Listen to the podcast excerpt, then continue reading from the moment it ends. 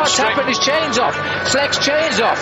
Well, this is terrible. Attenzione, attenzione, fantasticata. Pozor, tady máme Krise Fruma bez kola. Muž ve žlutém ježí bez kola. Just going along. Oh, and here we go. Get across if you can because the 713 to Paris is just about to stop the peloton.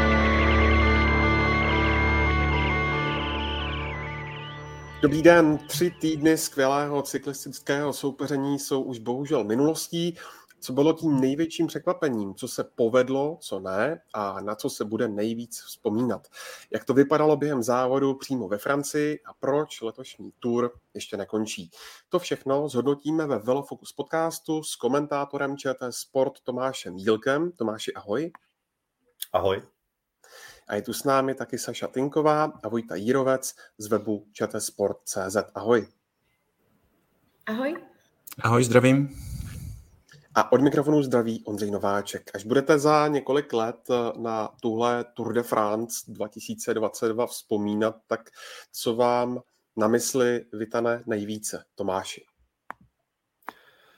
Asi první mě napadne slovo rychlost. Byla prostě rychlá, většina etap si jezdila v tempu, které dost snižovalo naděje uprchlíků, i když jsme viděli úspěšné úniky, ale mám pocit, že celkově ta laťka výkonnosti všech jezdců každého týmu se postupně neuvěřitelně posouvá, jak vlastně zmiňoval jeden z našich expertů, Tomáš Konečný, má pocit, že ten výkonnostní rozdíl mezi lídry jednotlivých týmů a těmi takzvanými domestiky se neustále e, snižují a opravdu na tur už dneska vidíte absolutní špičku jezdce, kteří jsou připraveni každý na 100%, e, ač mají jakoukoliv roli v tom týmu, takže ta kvalita, ta, ta celkový průměr kvality se prostě neuvěřitelně zvedá.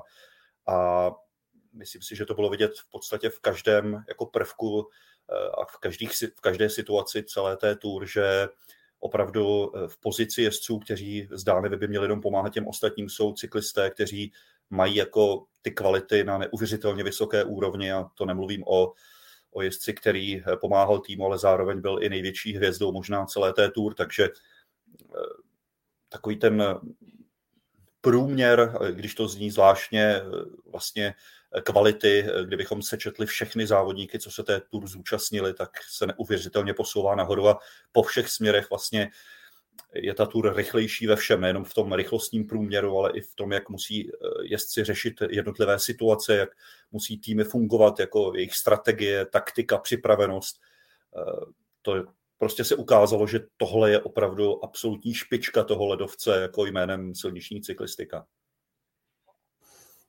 Tak já kdybych měl říct jednu věc, tak eh, řeknu asi to eh, fair play eh, zastavení Jonase Vingegorda ve sjezdu. To je taková, jako, takový moment, který si myslím trošku převýšil vůbec Tour de France, nebo je takový prostě takové gesto, kterého se asi všimli i lidé, kteří ten závod třeba nesledují tak pozorně, nebo každý den třeba. Eh, už jsem zaznamenal, že už eh, si můžete koupit i trička a plagáty s tím letím eh, gestem mezi těma dvěma závodníkama, takže skutečně to nějak jako vstoupilo do nějakého povědomí sportovního. My se k tomu možná pak ještě dostaneme dál, ale to, to pro mě je asi jeden takový moment, který, který si budu pamatovat a který se mi strašně líbil, vlastně, že, že nějaká ta gentleman's cost, nebo jak to jako nazvat, nějaké fair play vlastně v tom sportu vlastně pořád hraje roli a to, že jeden z těch závodníků vlastně svojí chybou vlastně ztratil, že Pogačar spadl díky své nějaké jako technické, technické chybě, ale ten jeho soupeř za to nepotrestal a naopak vlastně počkal a až se, až se vrátí a vlastně i trošku vlastně třeba ohrozil i své, své celkové vítězství tím letím, nebo minimálně uh, o něm nerozhodl tam, tak uh, to se mi moc, moc líbilo a budu si to pamatovat.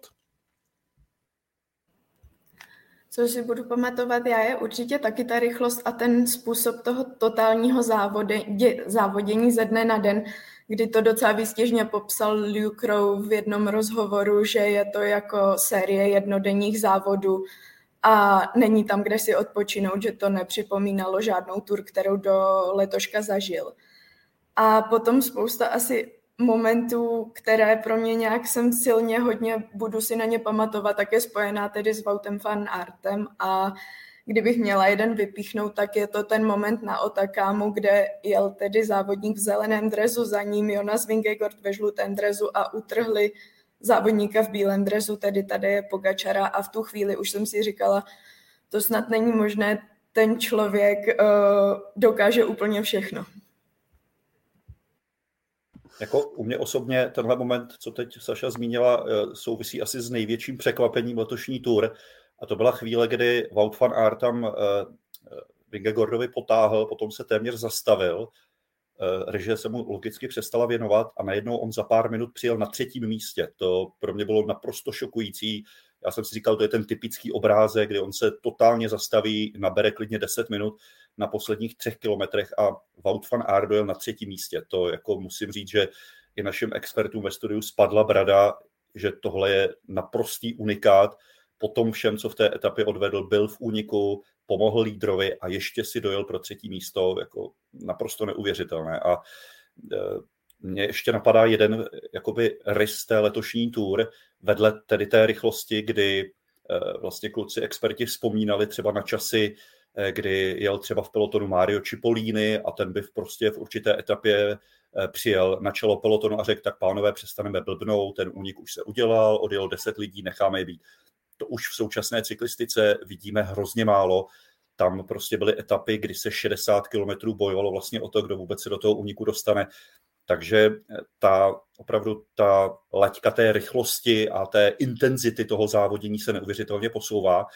Ale ta druhá věc, která mě napadá, když se řekne Tour 2022, tak to je neuvěřitelná koncentrace velmi silných lidských emotivních příběhů, které byly za těmi jednotlivými vítězi. Nespomínám si na tur, kde bychom mohli vybrat možná polovinu ze všech vítězů a za každým uvidíte nějakou obrovskou překážku, přes kterou on se musel v posledních letech ve své kariéře přenést. Ať já, už jsem, já jsem zjistil během těch přenosů, že jsem asi jako hrozný cítě, takže mě prostě dojímají jako příběhy jako Igo Ul, který prostě eh, vítězství věnuje svý, svýmu zesnulýmu bráchovi, který zemřel doslova před jeho očima, když trénovali triatlon před deseti lety a ten jeho brácha byl stražený eh, eh, řidičem jako pod vlivem alkoholu. Měli jste tam vlastně příběh, kdy během 24 hodin vyhráli oba dva jezdci, kteří se předloni potkali v té šílené nehodě v úvodní etapě závodu kolem Polska. Tohle podle mě přináší snad jenom tour a pro mě je to další důkaz toho, že tohle není jenom sportovní soutěž, tohle je eh, jako fenomén, kdy si vy vlastně všimnete i toho, co je za tou obrovskou dřinou. Nádherně to řekl Michael Matthews po své vyhrané etapě, kdy vlastně říkal, já jsem tohle výhru chtěl vybojovat hlavně pro svoji dceru, aby pochopila, že to, jak málo jsem doma, jak jsem neustále někde na kempech, po závodech, tady je ten výsledek, stojí to za to, nedělám to jen tak, ale tady je ten hmatatelný výsledek, kdy on vlastně po pěti letech, kdy sbíral na všech Grand Tour jenom druhý místa, se konečně dočkal vítězství. Jo. Takže těch příběhů bychom našli strašné množství. Bob Jungels, oni málem skončil s kariérou, vážné zdravotní problémy. Eh, Simon Clark ještě v lednu neměl smlouvu, jo, eh, kterou téměř hledal v podstatě přes sociální sítě. Takže eh, jako neuvěřitelná koncentrace a pro mě tohle je tour. Pro mě není tour jenom to, že se závodí vaty, kilogramy, kilometry za hodinu, vteřiny, ale to, že to jsou lidi, kteří mají svoje problémy, svůj příběh, ale dokážou ho překonat. Takže v tomhle ta letošní tour pro mě byla nejsilnější ze všech těch 12, co jsem komentoval jednoznačně. A ještě kdybych měl říct vlastně jeden takový moment, který si budu pamatovat, tak to byl ten dánský vlastně Grand Depart, ten vůbec samotný start, což teďka už se zdá, že to je strašně dávno, že, eh, že už se to stalo někdy před, eh, před rokem, ale ale skutečně si na to budu pamatovat, že to bylo, myslím, velmi povedené. Ukázalo se, že Ránsko je skutečně eh, jako cyklistická země, Kodaň ještě zvlášť, to město. A pamatuju si pamatovat ještě Magnuse Korta, ten jeho pobyt v, tě, v tom podíkovaném dresu, jak tam slavil v jedné nevím, to byla druhá nebo třetí etapa, asi třetí pravděpodobně, eh, jak tam projížděl tou vrcherskou prémií a zvedal tam ruce nad hlavu, tak to byl taky jeden z takových jako okamžiků, který, eh, který ukazoval nějakou ehm, jako takovou radost nebo jako bezostnost v tom sportu, že to není skutečně jenom o tom, o tom výsledku, ale že vlastně pod tím je i, i pro ty samotné závodníky, že, eh, že to znamená trošku něco ještě víc a to se mi strašně líbilo. Vlastně Kort pak ještě vyhrál jednu etapu, bohužel musel odstoupit, ale taky to byla vlastně jedna z dost výrazných postav eh, letošní Tour de France. No, když to schrneme, podle mě ta letošní tour krásně ukázala, jaké oběti musí každý sportovec, který to dělá na opravdu špičkové úrovni, vlastně dávat tomu, tomu sportu. To, to si myslím, že byla naprostá ilustrace toho, že to není o tom, že si lidi představují jako fakt šlapající stroje, kteří eh, mezi tréninky jdou navštívit lékárnu, ale opravdu jako lidi, kteří tomu sportu ohromně obětují a pak za to občas jsou takhle oceněni právě tím, že vyhrajou třeba etapu na největším závodě. To eh, jako pro mě tour je o příbězích, jo? víc než o výsledcích, o číslech. Pro mě tour je eh, o tom propojení, jak říkal Vojta, pro mě moment, jak Magnus Kort Nielsen má ruce nad hlavou a prostě si to užívá prémy čtvrté kategorie se svými fanoušky, to je jeden z ikonických záběrů celé letošní tour jednoznačně. Rozhodujícím místem tour zřejmě bylo stoupání Granon v 11. etapě. Tam Pogačar ztratil na Vingigorda skoro tři minuty. Čekali jste, že by se něco takového eh, mohlo stát, že by Pogačar ztratil až eh, takový velký balík času? Možná bychom mohli trošku uh, s tím nesouhlasit a říct, eh, ne, uh, rozhodující momenty byly ty kopce předtím. A to, jak Pogačar reagoval na ty předchozí útoky, sám to řekl. To byla obrovská chyba. Měl jsem se s prominutím vybodnout na to, že tam Primoš Roglič nastupuje už před Galibierem na té rovině mezi jednotlivými kopci. Sám tady Pogačar řekl, tohle byla obrovská taktická chyba, kterou vlastně okamžitě zmínili naši experti během toho přenosu to prostě ani tady Pogačar nemůže tohle zvládnout, aby eh, odrážel 12 útoků během jedné etapy. Takže to byl jenom výsledek toho, co se dělo předtím, ten jeho kolaps na Col de Grano. Ale samozřejmě pro mě to byly naprosto šokující záběry vidět, jak Pogačara postupně dojel Geraint Thomas, jak ho dojel David Gori, jak ho dojel Roman Bardet a všichni se kolem něj přehnali. Takže z tohoto pohledu jsme poprvé viděli, že i tady je jenom člověk. Tam vlastně bylo z těch opakovaných záznamů potom vidět, že jak ho vlastně Geraint Thomas dojel a chvilku na ně koukal a vlastně nevěděl teda, co se děje, kdyby si sám nedokázal vůbec jako představit teda, proč je tak jako pomalý, to pomalý říkám v úvozovkách. Eh, my jsme vlastně ještě měli eh, s kamarádem příležitost být na, přímo právě na Galibieru eh, před tím závěrečným kopcem a tam ještě projížděl Pogačar s Vingegordem pospolu a nevypadalo to, že by tam nějaký problém byl. Navíc my jsme tam neměli vůbec eh, mobilní signál, takže jsme vůbec jako nevěděli, jak ten závod vypadá, co se děje. A pak teprve po několika hodinách jsme se dostali do údolí a kamarád jako zapnul mobil a eh, četl tu zprávu, že Pogačar ztratil tři minuty. Jsme vůbec jako nevěřili, mi to vůbec jako přišlo, že to musí být nějaká chyba, jo? Že, že přece se nemůže něco takového stát. Eh, tak to byl takový jako pro mě zážitek vlastně být jako tak trošku před tou chvílí, kdy ta Pokačarová jako dominance nebo ta, ta představa toho, že ten člověk bude vyhrávat dalších pět let, protože, uh, protože se nenajde někdo, kdo by mu mohl konkurovat, tak, uh, tak vlastně byla, byla, byla zbořena. No. Takže, uh, takže tak. Vy už jste řekli skoro všechno, ale ano, mě kdyby to řekl někdo před tou etapou, že tady Pogačar ztratí tři minuty, já bych tomu nevěřila vůbec on si sebou vezl už třetí rok takovou auru neporazitelnosti. A teď se teda ukázalo, že, eh, že to tak není, což si myslím, že je v pořádku, protože potom bylo vidět, že vlastně tam, já už jsem tomu začínala věřit během té jedenácté etapy, kdy právě tam byla vidět ta jasná týmová strategie toho jumpa a jak se jim to všechno povedlo a jak byli neskutečně silní a jak ten Pogačar tam udělal ty strategické chyby, kdy si ty nástupy pokrýval sám. Uh, takže tam, tam to bylo, kdy jsem začala věřit, že může něco ztratit, ale i tak to byl naprostý šok, kdy on vlastně skoro zastavil, nebo nezastavil, ale opravdu ztratil ty tři minuty. Uh, nečekala jsem to, že to přijde takhle, uh, takhle všechno naraz vlastně. A určitě se dá taky souhlasit s tou týmovou uh, sílou toho, toho Jumba nebo Jamba, uh, protože ta skutečně převyšovala UAE, i když to bylo výrazně oslabené, potom ještě o Rafaela Majku a Marka Solera, takže dojeli jenom ve čtyřech, ale vlastně i v tom plném počtu, přece jenom jako, uh, když si to člověk srovná jméno po jméně, tak ta kvalita je jednoznačně na tom holandském týmu, ještě když vlastně tam byli Primoš Roglič a Steven Kruiswijk, kteří jeli do svého odstoupení vlastně famózně taky, takže eh, takže Pokačer to měl skutečně jako velmi těžké. Já jsem pak viděl i nějaké obrázky, které si to dělají srandu, že Pokačer se ohlídne a vidí tam deset lidí z, z Jumbo Visma a neví, který není zautočí dřív nebo který, který mu udělá víc problémů, takže eh, bylo to tak, trochu chvíli to jako působilo tak, že Pokačer vlastně tam jede proti, proti velmi velké přesile a že ani tak jako skvělý závodník jako on vlastně je nemůže porazit. Nicméně síla týmu je prostě jedním z faktorů za tím jednotlivým vítězstvím. Je to prostě týmový sport, kde vyhrávají jednotlivci, nebo jak si to chceme nazvat a,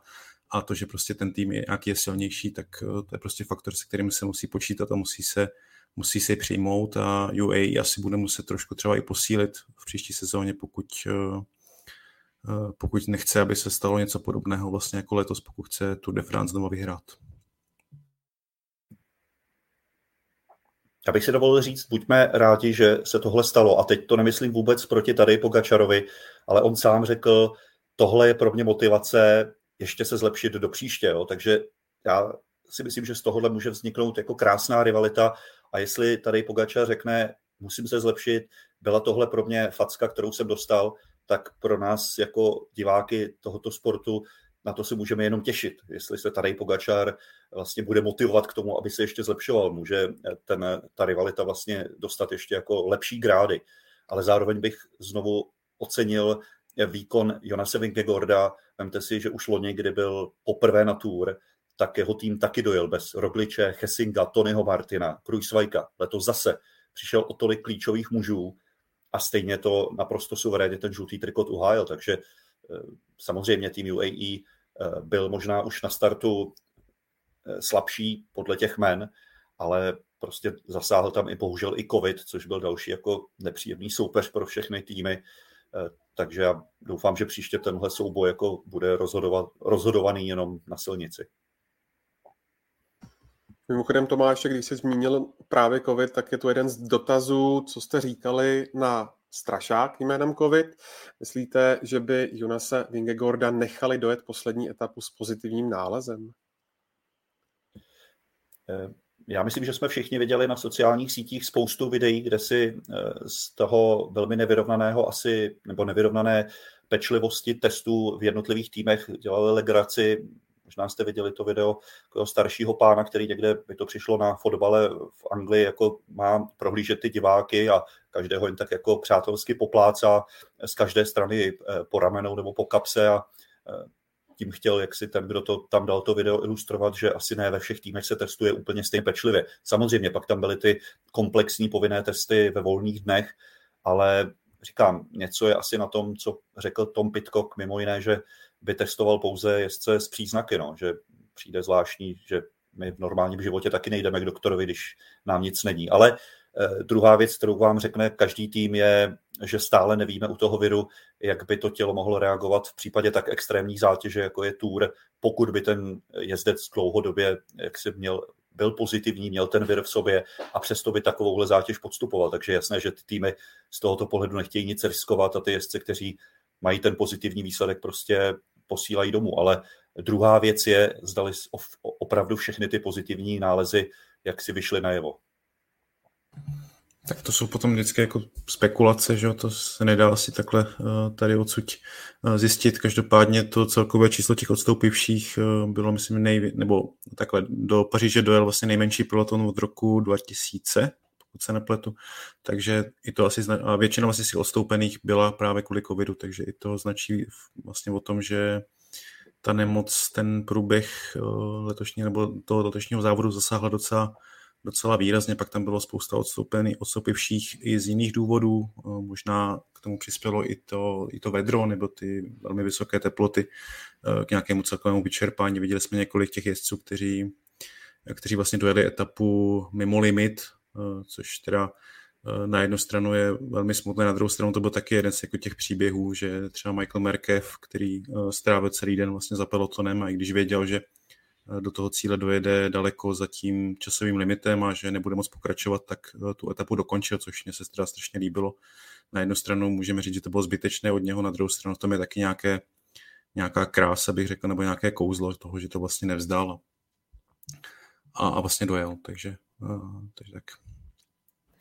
Já bych ještě dodala, eh, když teda nedokončilo nejvíc závodníků od roku 2000, že je docela s podívem, že pokud vím, tak uh, dokončili všichni sprinteři a to i přesto, že to byla snad nejrychlejší tur v historii. Takže a všich, všechna ta velká jména dojela až do Paříže. A to vlastně často za velmi takových jako heroických výkonů, jako třeba Fabio Jakobsen, který v jedné tě té etapy, myslím na Piragit, uh, to skutečně zvládl asi s 15, vteřin, 15 vteřinovým uh, tím časovým polštářem, což vidět ho, jak tam jako sprintuje chudák po x hodinách v sedle. Eh, bylo teda, jako asi všichni asi ocenili, že, že se mu to podařilo, že, že všechna ta snaha nevyšla nadarmo, i když potom vlastně na těch, viděli jsme, že na těch sprinterských etapách poté úplně do toho boje o to vítězství nezasáhl, asi i díky tomu eh, nějakému vypětí nebo vyčerpání z těch eh, horských etap, ale, ale byl to teda od něj boj, no, to jsem, to jsem sledoval se za tajným dechem, aby to stihl, naštěstí to stihl. Je pravda, že pamatujeme i tour, kdy Alpy téměř jako vyházeli ze startovního pole všechny top sprintery. Letos tedy opravdu zvláštní tur z toho, že ten časový limit chytli vlastně dva jezdci, jeden vrchař, jeden rozjížděč sportu, ale mám pocit, jestli to vypětí potom nemělo výrazný dopad na kvalitu těch jako sporterských dojezdů. Jednak jsme jich dnes letos obecně viděli hrozně málo. A za druhé jsme viděli strašně málo těch dojezdů, ve kterých by opravdu všichni ti top sprintéři se do nich zapojili. Takže z tohoto pohledu ta letošní tur byla taky velmi specifická. Když se vemete ten včerejší dojezd v Paříži, tak to se snad ani nedá nazývat hromadným dojezdem. Tam ty sprinterské týmy byly tak rozsypané, vlastně rozhodovalo se se skupiny nějakých 20 jezdců, za nimi už byla znatelná mezera a vlastně tam jako typická ukázka pro ty letošní sporty byla vlastně ta nekomunikace mezi Mezgečem a Chronewegenem, takže jako letošní tur nabídla strašně málo jako opravdu top sprinterských, klasických jako soubojů. Možná to byl opravdu dopad toho, že ti sprinteři sice ty časové limity zvládli, ale potom v případě hlavně Jakobsena a Juvena byli jako sotva poloviční no, v závěru. Já jsem si říkal, že to v té Paříži byl takový boj jako přeživších, kteří no. skutečně teda dojeli až do toho cíle, ale v kondici, která si měla do té ideální daleko. Vlastně Caleb Juven se trápí celou sezónu, tam je to trošku dlouhodobější věc. Chronewegen zase eh, to rozje, trošku jako spackali v tom, v tom rozjezdu, že nastoupil strašně moc brzy. Jakobsen zřejmě vyčerpaný, no, pak tí, eh, Petr Sagan a pár dalších, kteří evidentně nemají prostě tu top, eh, top rychlost v těch závěrech, takže pak z toho vyšlo, že ten Philipsen, který to zvládl teda asi ze všech jako nejlépe, tak to vypadalo strašně lehce, že vlastně soupeří se závodníkama, kteří jsou o dvě úrovně pod ním, no, takže možná to nebyl nejlepší nebo nejdramatičtější finish na elizijských polích, který jsme v minulých letech viděli, ale aspoň teda jsem byl rád, že tam teda všichni, všichni dojeli, když už se tak natrápili eh, v těch horských etapách, takže si aspoň mohli zasprintovat a, a dojet vlastně do Paříže. Já jsem eh, jako četl spoustu ohlasů na letošní tour, že jako byla nejlepší za strašně dlouhou dobu. Já upřímně si to úplně nemyslím a to hned z několika důvodů. Jeden jsme už teď zmínili, prostě eh, když si vzpomenete na ty souboje jako Marcel Kittel, Marka Vendish, André Greipel, když opravdu všichni byli v top formě a ty sprinterské dojezdy, většinou se tam tyhle, tahle jména vzájemně střídala, tak tomu ta letošní tur se ani nepřiblížila. A druhý důvod, já pro mě jako vždycky nejlepší tur je ta, která je hodně dramatická, vyrovnaná. A to letos nebylo, že upřímně ta dvojice na čele byla tak odskočená. My jsme to vlastně včera i zmiňovali Letos třetí Geraint Thomas měl od vítěze větší odstup než před 6 lety desátý Roman Kreuziger od Krise Fruma. Jo. Takže já kdybych vzpomínal, tak pro mě třeba ročník 2016 byl mnohem kvalitnější právě z diváckého pohledu, že byl mnohem vyrovnanější, dramatičtější. My jsme sice v té závěrečné časovce viděli, že se Vlasov posunul o dvě místa, Bardec se posunul, ale to byly opravdu výjimky, že se nám tam nastřádali vždycky dva, tři jezdci k sobě, ale celkově aby desátý jezdec Adam Yates měl přes 25 minut ztráty na vítěze, tak eh, jako pro mě upřímně tohle není známka toho, že to byla nejlepší tour, jako jsem někde četl dokonce 21. století. No. To, tam mám asi jako trošku jiné parametry na to, jak posuzovat eh, jako celkově zajímavost a atraktivitu toho ročníku. No. Tam je fakt, že ty jezdce vlastně od nějakého pátého místa níž, tak uh, člověk vlastně skoro ani neviděl v těch etapách, jo? že ta, ta režie se věnovala prostě celkem logicky souboj o žlutý dres. Občas člověk zahled do Gerenta Tomase, který se tam tak jako pohyboval tím svým časovkařským způsobem, že nereagoval úplně na ty eh, nástupy těch dvou nejlepších, protože tím by se asi jako vyčerpal šíleným způsobem, ale vždycky tam tak jako nějak byl, ale bylo zřejmé, že prostě do, do souboje o žlutý dres prostě na to nemá.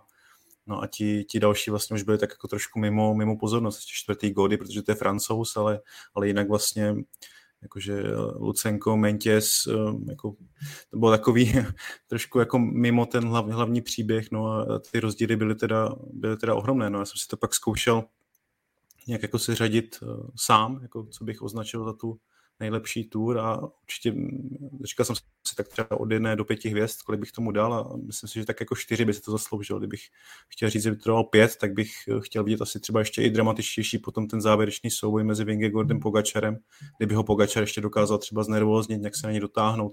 Takhle to, tam bylo napětí, ale, ale Vingegord si to pohlídal vlastně docela s přesvědčivým náskokem. A je fakt, že ten souboj o ty další příčky byl vlastně totálně no, nechci říct nezajímavý, to určitě ne, ale byl prostě takový jako vedlejší uh, a, a nebylo tam nic tak jako moc vlastně, vlastně dramatického. Bylo vidět, že všichni jsou o několik úrovní níž než ta, uh, než ta vedoucí dvojice. Já si zase myslím, že ta tur byla hrozně dramatická na úrovni těch jednotlivých etap. Jasně v celkovém pořadí byly ohromné rozestupy, ale pro mě byla tahle tur speciální právě tím, že každý, každá ta etapa byla úplně naprosto nepředvídatelná a kromě toho, že tedy Wout van Aert se vydá do úniku, což už se dalo potom celkem často očekávat, ale uh, tak tímhle mě teda přišla hodně dramatická, ale co se týče toho souboje o žlutý dres, tak přece jenom ji považuji třeba za napínavější než minulý rok, kde tady Pogačar už po prvním týdnu vedl o pět minut. Takže tady se přeci jenom, ano, po jedenácté etapě Jonas Vingegaard měl náskok dvě a půl minuty, ale všichni pořád očekávali, co ten Pogačar předvede. On je přece, on na to má, že jo, může se, může se stát cokoliv. A on to taky zkoušel, takže minimálně v tom souboji o ten žlutý dres, o to první místo, to pro mě bylo napínavé až do těch Pyrenejí. Já si budu asi protiřečit, já bych stejně té letošní tur dal pět hvězdiček a tomu, tím se vracím k tomu, co jsem říkal. Pro mě, jak i teď Saša naznačila, každá ta etapa měla za sebou obrovský příběh minimálně toho vítěze. Jo. Takže u mě to přebíjí jako z toho celkového dojmu i to, že třeba ten boj o to celkové pořadí nebyl, nebyl tak dramatický jako v některých jiných letech. Takže jako mě tohle stačí ke štěstí. No. Když každé té etapě se nenudíme, je tam zajímavý příběh, je tam ten boj třeba mezi tou skupinou prchlíků a pelotonem, dojede, nedojede, dojedou je jestli na celkové pořadí. No. Takže jako když to bereme jako každou tu kapitolu, každou tu etapu jako jeden příběh, tak znovu říkám, jako marně bych vzpomínal na uh, tur, která by těchto příběhů nabídla víc. No a kdybyste měli vypíchnout jednu jedinou etapu, tak která by to byla?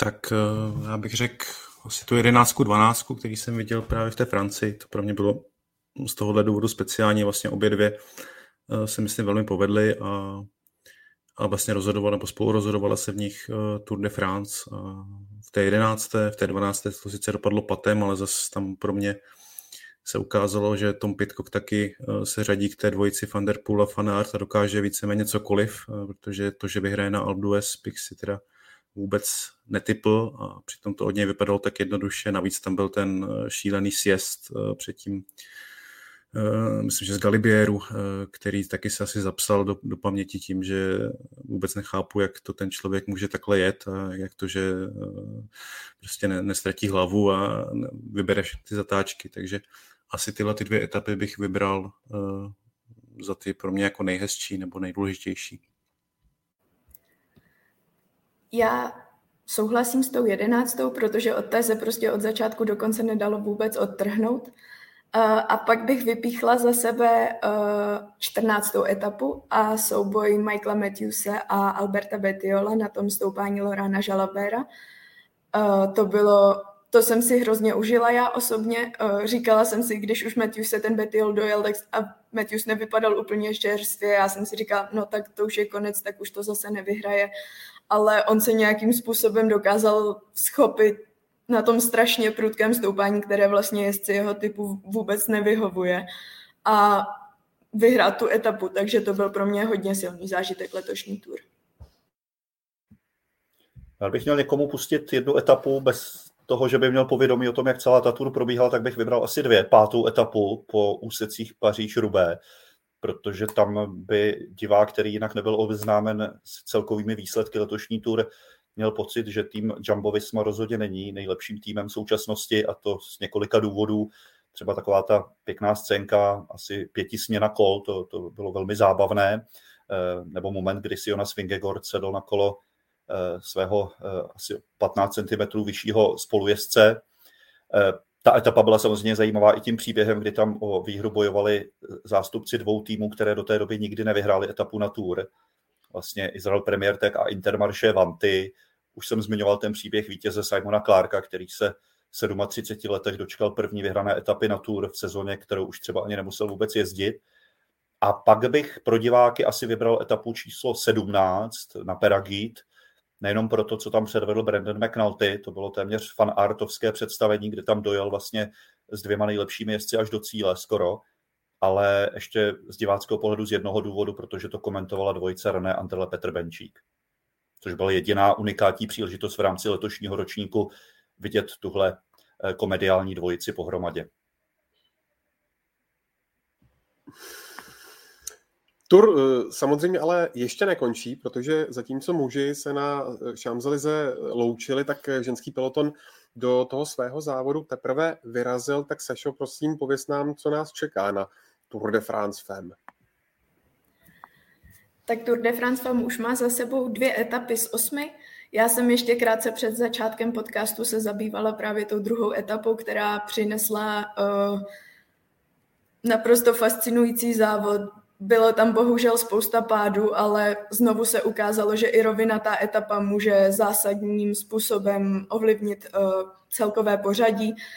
Uh, úplně to roztrhal vítr, dojela si vlastně, si vyjela velmi silná šestice závodnic do úniku, peloton už ji nedokázal stáhnout a nakonec se v tom závěrečném mírném stoupání klasikářském prosadila Marian Vosová, která tedy vyhrála už svůj 241. závod v kariéře. A co nás ještě čeká, tak ještě to budou uh, některé klasikářské etapy, uh, třeba pozítří se ženy vypraví uh, v regionu Šampaň na úseky takové stráde Bianche, budou to prašné cesty, budou tam celkem čtyři. Den poté 176 km dlouhá etapa, vůbec nejdelší. A celý ten závod uzavře, uzavřou dvě horské etapy v pohoří Bogézy, kam letos zavítali také muži v prvním týdnu. Co se týče žen, tak tam se bude pravděpodobně rozhodovat eh, eh, v tom celkovém pořadí. Eh, jsou to v té poslední etapě vlastně se pojede přes Ballon de Alsace, což je stoupání jedno nejstarších, z nejstarších zařazených na Tour už od roku 1905 a končit se bude stejně jako v jedné letošní etapě mužské na uh, Super La Planche de Belfi, takže na planině krásných dívek, včetně toho, včetně toho štěrkového úseku na závěr. Takže je určitě na co se těšit. No a myslíte si, že eh, tato Tour de France FEM má šanci na to, aby se dlouhodobě udržela? No já si to pevně přeju, protože když jsem viděl ty záběry třeba Loreny Výbesové po první etapě nebo Marianne Fosové, jak se dneska radovala z vítězství v té druhé etapě a viděli jste vlastně cyklistky, jak se oblékají do toho žlutého trikotu, který máme všichni spojeni vlastně s tou naprosto největší akcí, která v tomhle sportu je, tak já věřím, že už teď to jako získává obrovské kouzo a kredit i pro ty samotné závodnice, že i pro Marianne Fosovou, pro mě, upřímně říkám, to je jako jedna z mých nejoblíbenějších sportovkyň vůbec napříč jako všemi odvětvími. To neuvěřitelně obdivu, co všechno dokázala, vážím si, to je pro mě jako jezdící legenda a měl jsem i možnost jako se s ní potkat třeba při cyklokrosu jako osobně, tak eh, hvězda, která jako si nehraje na hvězdu a která je neuvěřitelně pracovitá i po všech těch letech, co dokázala, tak eh, vidět vlastně i u ní opravdu, co pro ní znamená jako být na té tour, dostat se do žlutého trikotu. Eh, já věřím, že eh, organizace ASO, dokonce si myslím, že není problém, že celkem rychle začne válcovat ženské Giro, které má teď mnohem delší historii, tu kontinuitu posledních let. Je to etapák číslo jedna v ženském kalendáři, ale vůbec bych se nedivil, že se nám to velmi rychle změní a že vlastně to kouzlo, ta, ta unikátnost toho žlutého dresu a vůbec když se řekne Tour de France, že to i v tom ženském kalendáři velmi rychle jako získá eh, pověst závodu číslo jedna. Já v posledních letech mám tu možnost vlastně komentovat třeba na mistrovství světa silniční závody žen a musím říct, že ta kvalita celkově šla v posledních letech ohromně nahoru. Jako opravdu eh, ty špičkové ženské cyklistky už dneska, jako to, to je opravdu strategicky ty týmy, takticky, výkonnostně, to je jako opravdu sport, na který se dá dívat.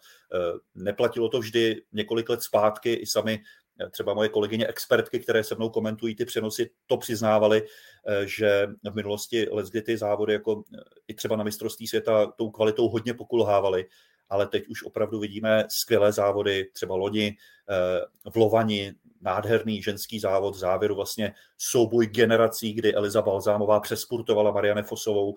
Já mám pocit, že ohromně pomohlo samozřejmě logicky to, že ženy už dneska jezdí téměř všechny závody jako muži, mají svoje Paříž Rubé, mají dlouhodobě Liež Baston Liež, Valonský šíp, eh, Flandry to podle mě hrozně pomáhá, protože to jméno, ta tradice toho závodu dá i té ženské cyklistice eh, jako zase o několik levelů vyšší kvalitu a větší jako respekt všech kolem. Eh, takže mám pocit, že ta ženská cyklistika jde velmi výrazně nahoru, že si zaslouží jako velkou pozornost. No. Vzpomeňte si, co jsme viděli loni na olympiádě, to byl pro většinu lidí úplně největší moment, teď nemyslím z nějakého kvalitativního pohledu, ale kdy prostě i zdánlivě neporazitelné nízozemky dokáží, eh, dokáží udělat tak fatální podcenění, že nechají vyhrát téměř rakouskou amatérku. Eh, prostě i ta ženská cyklistika přináší jako velké eh, zajímavé příběhy a jsou tam jsou tam prostě holky, které tomu obětou stejně jako ty chlapy. Taky tam jsou stejné oběti, možná ještě větší u nich a zaslouží si jako náš velký respekt a velkou pozornost ta ženská cyklistika jednoznačně. A nemusí to být zrovna Tour de France. Jo, já jsem rád, že i vlastně ta letošní podoba je, jako řekl bych, dost důstojnější než ta předchozí varianta, to La Course, nebo La Course, eh, kdy často to bylo jenom jako jednodenní, nebo většinou to byl jednodenní závod eh, třeba na, na lizijských polích, eh, končilo to prostě jedna, jedna sprinterská etapa, to bylo vše. Eh, dnes máme prostě osmietapový závod, který má jednak jako sprinty, jednak klasikářské etapy, jsou tam nějaké gravel úseky, myslím, že ve středeční nebo čtvrteční etapě a vrcholí to vlastně dvěmi horskými etapami, navíc se startovním polem, kde jsou vlastně skoro všechny velké velké hvězdy současného ženského pelotonu, v čele teda s Anemich van Lojtenovou, což eh, řekněme asi největší favoritka na to, aby celkově vyhrála. Navíc mi připadá, že to je mnohem lépe eh, zpropagované nebo s větším vůbec důrazem. Má to velmi, řekl bych, schopnou ředitelku v Marian Rusové a doufám, že eh, se tenhle ten závod nebo ta ženská Tour de France jednak teda udrží a jednak potenciálně bude bude i rozšiřovat a vlastně nám to eh, i pro jako běžného diváka vlastně jako skvělé, že Tour de France vlastně letos a doufám, že i teda v příštích letech nemá teda jenom ty tři týdny, ale vlastně i ty čtyři, eh, což eh, si myslím, že je jenom plus a každý by za to měl být, měl být rád, no. Nevím, proč by to někdo měl kritizovat.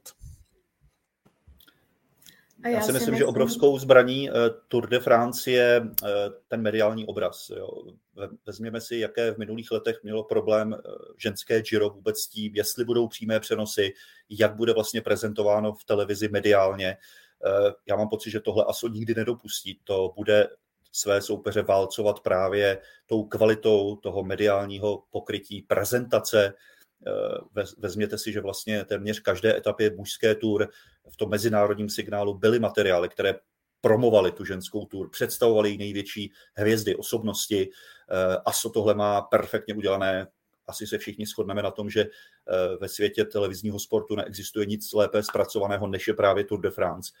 A tuhle obrovskou sílu, kterou má ASO za sebou, a ta ženská tím pádem, tak já mám pocit, že tohle je pro ně úžasný vklad hned do toho prvního obnoveného ročníku, že ten závod si ten kredit a to postavení v rámci ostatních závodů eh, jako velmi, velmi, velmi rychle získá. No. Takže z tohoto pohledu bych vůbec nepochyboval o tom, že že ta tour ženská do budoucna jako věřím, že přežije a rozjede jako velmi dlouhou tradici.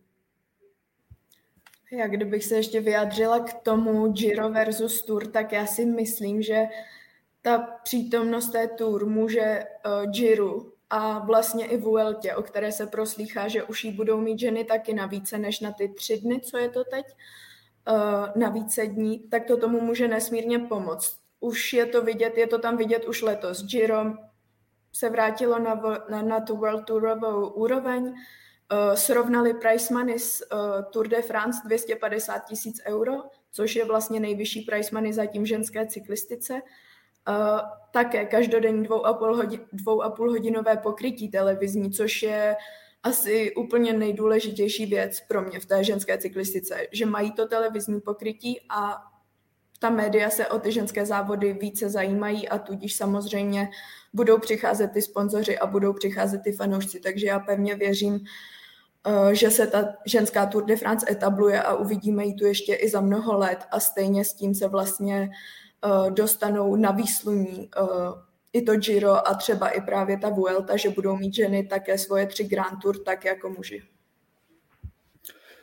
Já bych chtěl možná jedinou výtku, a tu jste určitě už slyšeli ze spousty stran, když se podíváte na mapu toho závodu, tak eh, je poměrně s nadsázkou nazývat to Tour de France. Vlastně ten závod navštěvuje jenom dva regiony a pár departmánů, takže eh, asi chtěli dámám jak si eh, je připravit o nějaké delší transfery, ale myslím si, že by do budoucna bylo lepší eh, tu tour opravdu trošku rozprostřít více po francouzském území. Letos je to jenom takové jako naznačení, taková ochutnávka vlastně jenom jednoho, dvou regionů.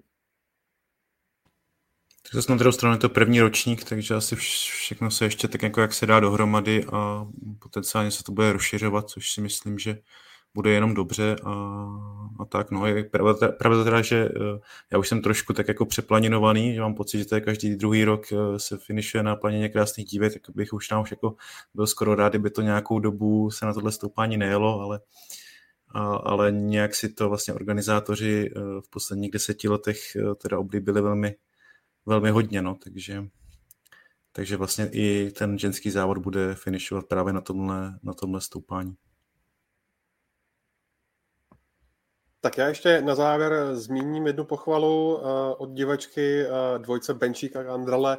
Byla skvělá a vtipná, pana Benčíka vždy ráda slyším uh, a vidím, když spolu komentuje, když by tam byl více a not, nutno podotknout, že Tomáš Šílek je taktéž skvělý komentátor. Děkuji za skvělé provedení celou Tour de France a to mě Tomáši přivádí k poslední otázce, co vlastně diváci ČT Sport ještě v té Eh, druhé polovině roku z cyklistiky na obrazovkách Česká televize uvidí? Tak uvidí vlastně všechny, všechna možná odvětví, uvidí vyvrcholení eh, sezóny bikerů na mistrovství světa, uvidí mistrovství světa na dráze, které se od loňského roku posunulo do podzimního termínu, uvidí eh, letos zase pořádně rozšířený světový pohár v cyklokrosu, Eh, kdy to bude téměř každý víkend jeden závod. Já věřím, že tam uvidíme možná i docela dost účastníků nedávné tour, že ta rivalita bude dál pokračovat. I třeba z toho důvodu, že si vezměte, jak ta dvojice, eh, o které se hodně mluví už několik let a která vlastně tvoří jednu z těch největších rivalit v rámci tohoto závodu, jak odlišně se prezentovala na letošní tour, takže mám pocit, že Matěj van teď má před sebou velkou motivaci se zase vrátit Eh, do míst, která dříve obýval společně s Vautem van Artem, který ho teď naprosto jako převálcoval v tom eh, způsobu prezentace a vlastně vůbec v té úspěšnosti na silnici. No a samozřejmě nabídneme také mistrovství světa eh, v královském odvětví, tedy v silniční cyklistice, což letos bude poměrně velká výzva nejenom pro nás, ale i pro diváky, protože mistrovství se koná v Austrálii, takže to bude pro noční ptáky hezká podívaná. Tak jo, tak eh, to je z dnešního Velfocus podcastu všechno. Moc krát děkuji Tomáši Jilkovi, Saše Tinkové a Vojtovi Jírovcovi za jejich čas a za komentáře. Díky moc. Díky a jestli dovolíte, abych ještě na konci reagoval na ten eh, dotaz nebo eh, příspěvek té divačky. Moc za něj děkuji a musím říct, že nás i z experty nejvíce těší ohlasy od diváků, kteří většinou svůj mail začínají větou před pěti lety jsem si neuměl představit, že bych se díval na skupinu 180 bláznů, která pět hodin šlape z bodu A do bodu B a dneska už si beru tři týdny dovolenou v červenci, takže pro nás je tohle největší ocenění naší práce a vlastně důkaz toho, že to, co děláme s tou skvělou skupinou našich expertů, má smysl a někoho baví. Takže o to víc to baví i nás a jsme moc rádi, že se nám daří za ty roky rozšiřovat trošku tu cyklistickou rodinu u nás. Tak jo, tak eh, díky moc ještě jednou. Eh, já ještě připomenu, kdo by si chtěl eh, třeba zopakovat některé zásadní momenty z Tour de France 2022, tak není lepší cesty, než zamířit na web čtsport.cz, kde si mimochodem můžete přečíst třeba i Vojtovu reportáž ze zmíněné účasti na Tour a Eh, poslouchejte podcasty ČT Sport, ať už fotbalový, hokejový, basketbalový a nebo třeba cyklistický, eh, se kterým se zase při nějaké eh, dobré příležitosti ozveme. Mějte se hezky. Díky a v pátek ve 2015 90